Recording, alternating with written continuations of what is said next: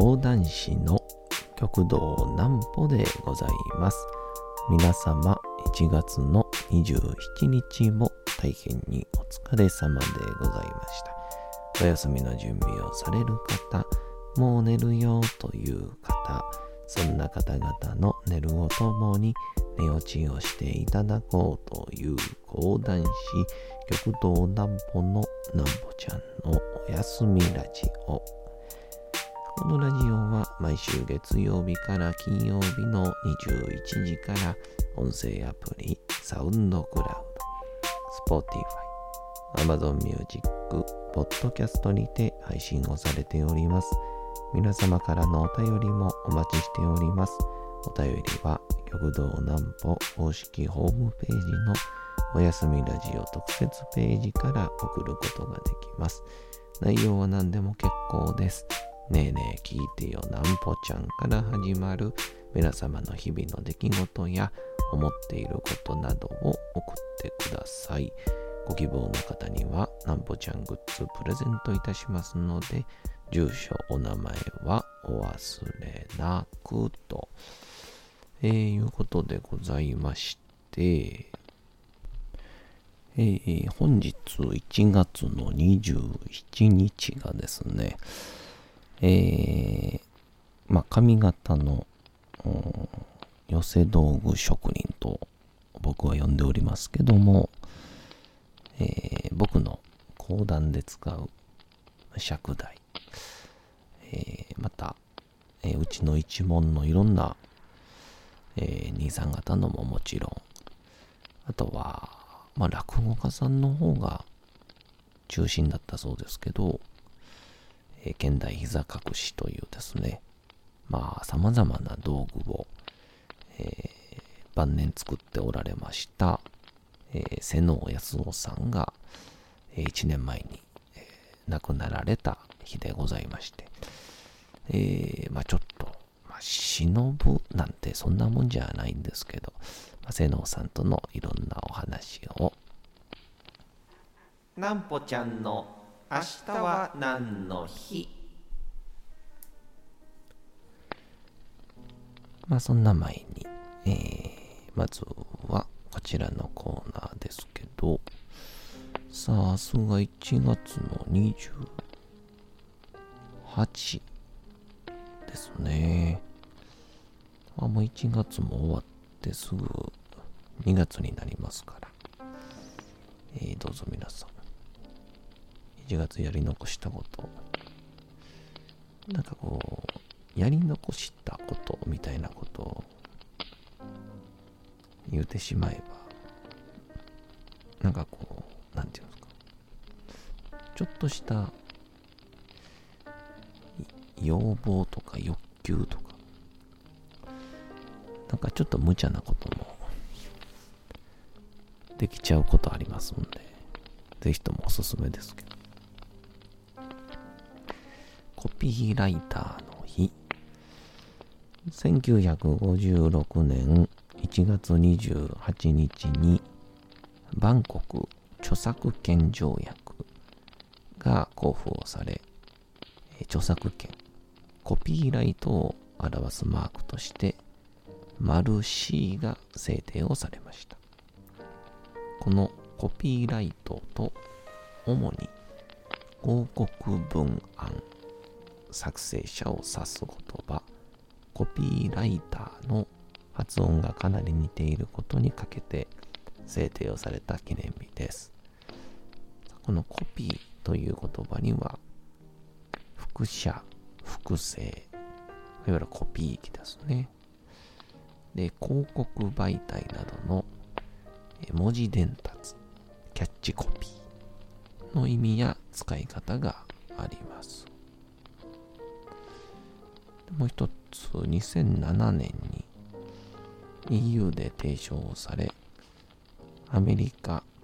カナダおよびヨーロッパなど27カ国の公的機関や企業が1月28日に実施をしている記念日。データプライバシーの日。欧州ヨーロッパではデータ保護の日と呼ばれており、データやプライバシーの守秘と保護に関する意識の向上が呼びかけられております。ちなみに、セキュリティソフト会社が発表をした最も解除されやすいパスワードとしては、えー、自分の生年月日、携帯電話番号、123456、えー、1が6つ、パスワード、QWERTY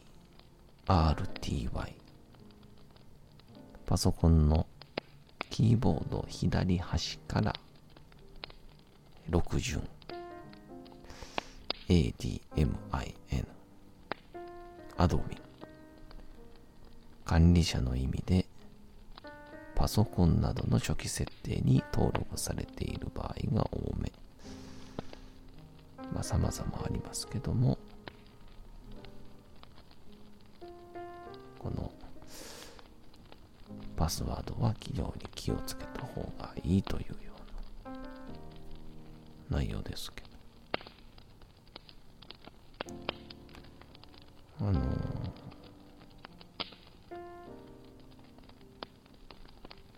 どうなんでしょうね。あの、パスワードっていうやつ、そろそろあの、まあ気持ちもわかるんですけど、あの新しいのに変えてくれっていうの。ちょっと、大変すぎますよね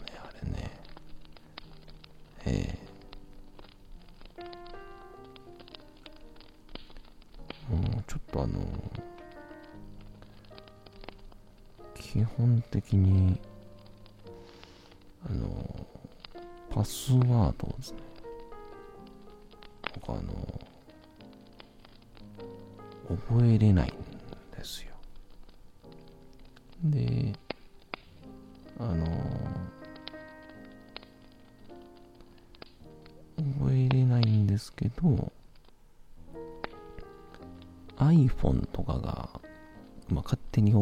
くれるみたいな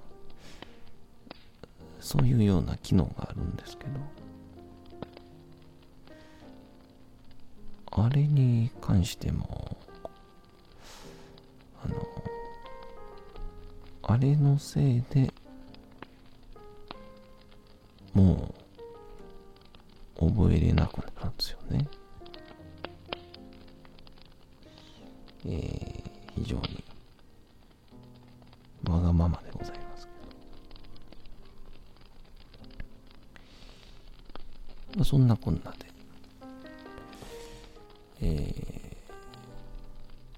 瀬尾さんが、あ亡くなられたのが、1月の25日ということでございまして、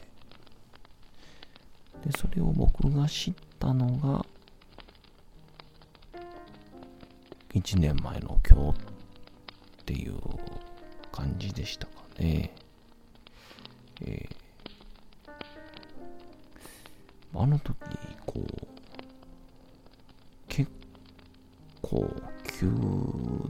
情報だったので、何日だ何日だっていう風に、えー、なったんですけど。で、僕も、ついこの間まで、1月27、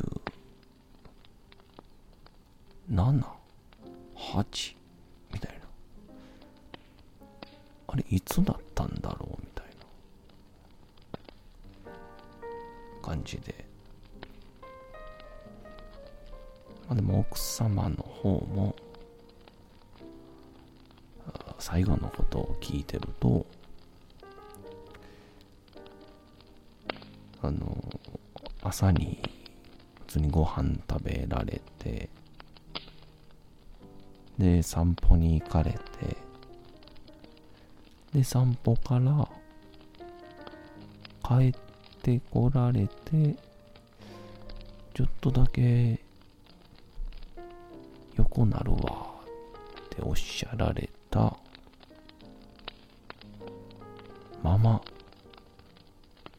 お亡くなりになったということで。まあこれほどの。安眠というんでしょうか。うん。まあ大往生はないんじゃないかなと。まあ、それは死というものに理想的なんてものはないんですけど、まあ、すごく不謹慎なこと言うと、めっちゃ羨ましい最後ですよね。えー、苦しんでるわけでもない。まあ、そのね、ちょくちょくご病気をされて、入院はされてたんですけど、まあ、と言いながらも、えー、見事に復活をしてすぐだったので、一応あの、前回、あの、去年の4月頃ですかね、こう、瀬能さんの作品というか、まあ、現代膝隠しをはじめ、こうミニチュア作品みたいなのを作ってたんですよね。こうよくある、まあ、一般的に見るのであれば、こう、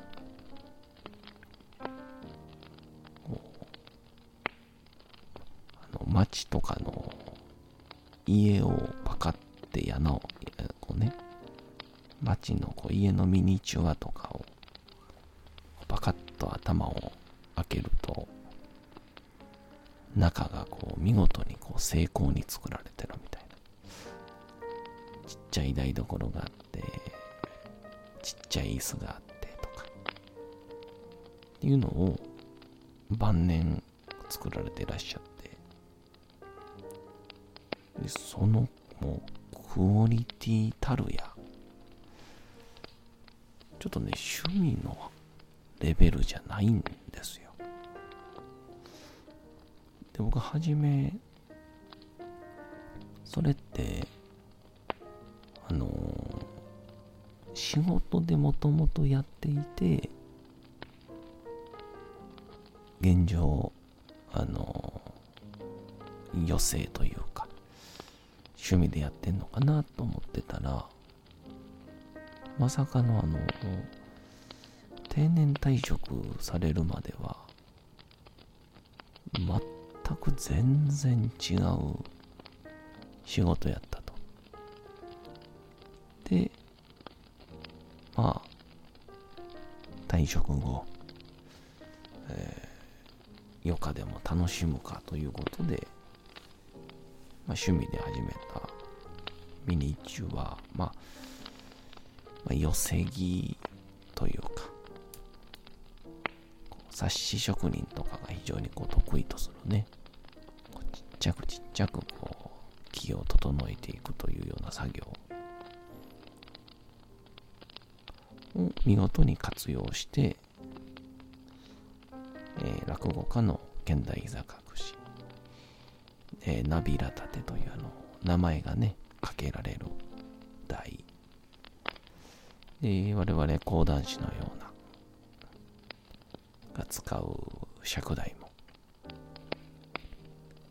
作ってくださいまして。で、これが本当こう、不思議な話なんですけど、亡くなられる直前1月24日に、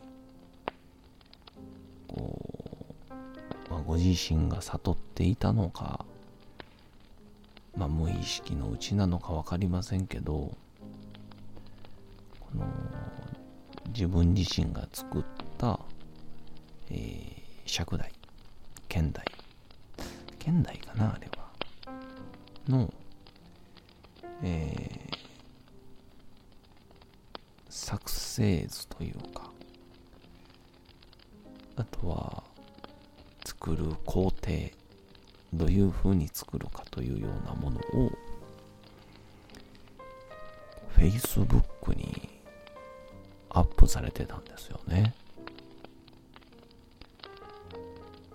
で、これほとんどの髪型、落語家、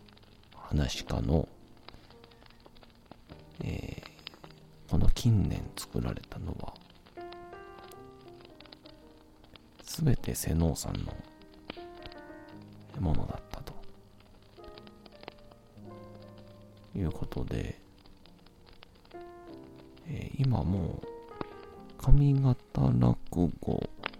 の世界、まあ特に上方演芸から現代膝隠しを作りたいって言っても頼る先がないぐらいほぼ瀬能さんが作ってらっしゃったということで。いやーすごいことですよね。うん。でまあ直前に挙げていたその、まあ、秘伝のまあレシピというんでしょうか、えー、作成工程をこの前僕もあのちょっと知人で現代座隠しを作ってほしいという方がいらっしゃったのでまあもう瀬能さんにね頼めれば最高やったんですけどえー、お頼みできなかったのでまあしゃあなしというこれもしゃあない。っていうので僕の知り合いの別の家具職人に頼みましてその時にこう設計図があればいいねんけどなって言ったらその瀬能さんのが出てきてこう無事作成が進んでるんですけど本当にこうねお人柄のいい方で。僕初めてこう紹介していただいた時はちょっと薄めのねサングラスかけて貼るんですよ。ほんでまあ大阪のちょっと南の方にご自宅があってプラス工房もあって、えー、そこからですねピンポン押すとちょっとだけこわもての薄いサングラスの瀬能さん出てきてやばい人やって思ったんが懐かしいんですけど。まあしかしながら、えいざいざお話をさせていただいてでましてやまああんなの普通に今でもね、えー、人によっては現代座隠しと量産っていう言葉は難しいんですけど作ってらっしゃる人も、まあ、結構なお値段取るんですよ。値段プラスもちろん工賃手間賃そこに送料。でもそれを材料代だけということで格安で作ってくれた瀬能さん、えー、まあ、1年が経ちましたけども、まあ、なんともまだまだ信じがたい瀬能さんの温かい存在でした。えー、また、瀬能さん、会う日までお元気で。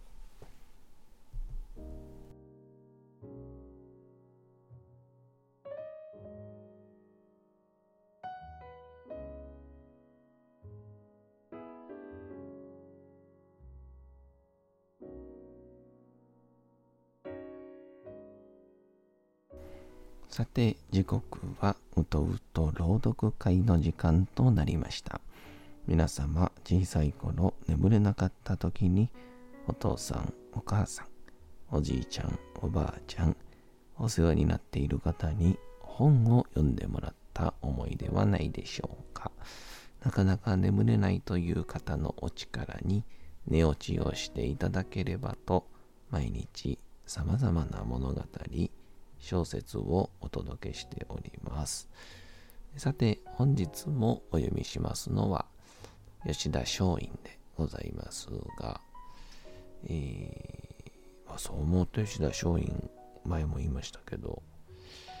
30歳で亡くなられてるわけですから、まあ、今の寿命とはね、ちょっとは違いますけど、まあ、現代換算しても、40いくつで亡くなってるという、非常に聡明ですけど、まあ、そんな石田松陰の小説、どうぞお楽しみください。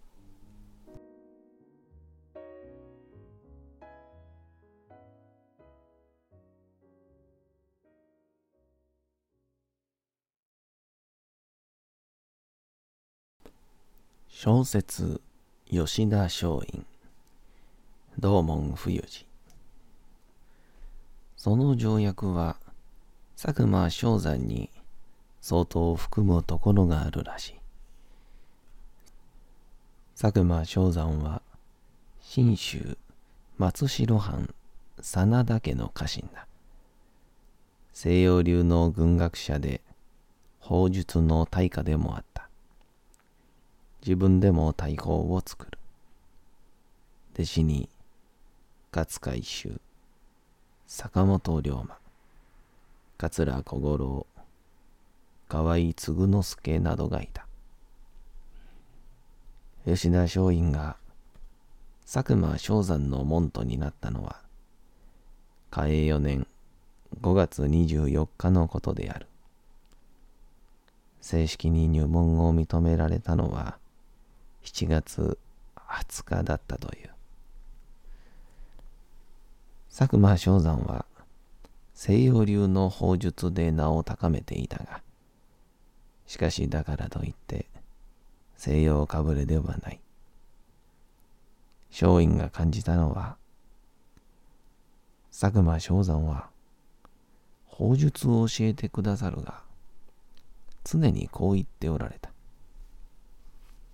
法術を学ぶ者は必ず経学、中国の儒学を学び、経学を学ぶ者も必ず法術を学べと。つまり松陰の見た佐久間昌山という師匠は、法術と同時に経学も教えていたのだ。昌山はその大家でもあった。松陰が佐久間昌山の門を叩いた頃は、彼は失意の底にあった。その前に彼は、東北の実態を自分の目で見てこようと志し、同じ気持ちを持つ肥後熊本藩の宮部定蔵と南部盛岡藩の江端五郎と共に連れ立ってこの旅に出た。これ以前に松陰は宮部と裏側もつぶさに見聞をしている。彼の旅の動機は深刻に仕掛けられたアヘン戦争の災いを日本にもたらしてはならないという憂い国の情に発したものである。だが、反政府はなかなか松陰の旅行を許さなかった。そのために松陰は、宮部との約束を守るため、脱藩同様の出発をしてしまったのである。藩の許可はそれから10日後に降りたが、藩の方は怒っていた。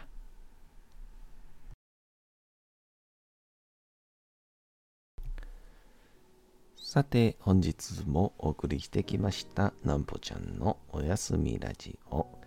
というわけでございまして、1月の27日も体験にお疲れ様でございました。明日も皆さん、街のどこかでともともに頑張って、夜にまたお会いをいたしましょう。なんぽちゃんのおやすみラジオでございました。それでは皆さん、おやすみなさい。すやすやすやーん。